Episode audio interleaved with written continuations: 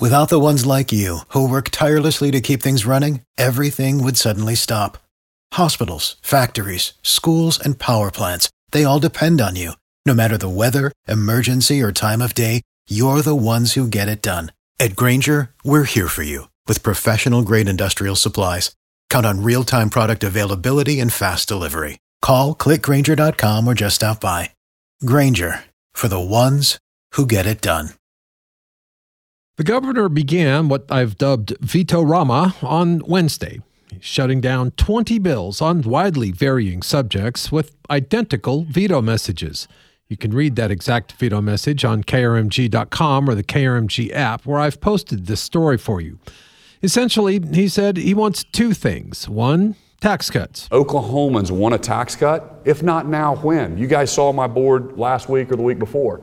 We have over $6 billion in savings. We have a billion two above reoccurring expenses. If not now, when? His other demand, an education bill, which includes across the board pay raises and school vouchers. If he could, he'd simply mandate what he wants, he said Friday. I, I, wish it was totally up to me, but it's not. I have to get the House, the Senate to agree, and that's why I'm trying to push them together uh, to come up with something that can work for every Oklahoman. And we're, we're, we're close. I know that uh, it feels feels like there's a little bit of fighting going on, but uh, I believe we're going to get something done. When asked specifically about one bill, which would have extended funding for OETA until 2026, he had this to say That to me is an outdated uh, system. It may have had its place in 1957. Um, why, is, why are we spending taxpayer dollars uh, to prop up um, the OETA? Making it pretty clear he would have vetoed that funding anyway. I don't think Oklahomans want to use their tax dollars um, to indoctrinate kids. And some of the stuff that's, that, they're, that they're showing, it just overly sexualizes our kids. There's Parents Defend Child Transition on PBS that's being played.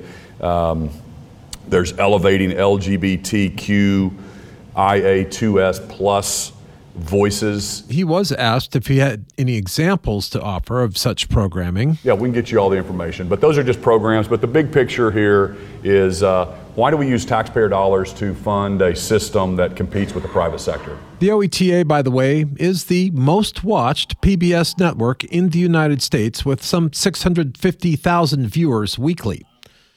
In any case, other bills he supports, but he vetoed them anyway. And asked what he'd say to Oklahomans for whom those bills are important, he responded I, I represent all 4 million Oklahomans. I tell them to run for governor.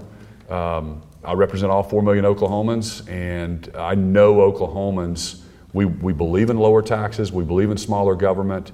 Uh, if, if, if we didn't, then they would have voted for the people that ran against me.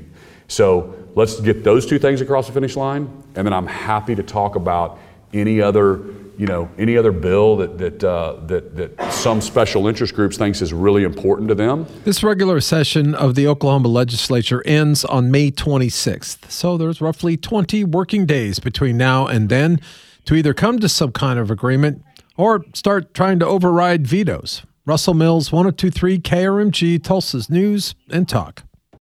For the ones who work hard to ensure their crew can always go the extra mile, and the ones who get in early so everyone can go home on time, there's Grainger, offering professional grade supplies backed by product experts so you can quickly and easily find what you need. Plus, you can count on access to a committed team ready to go the extra mile for you. Call, clickgrainger.com, or just stop by. Grainger, for the ones who get it done.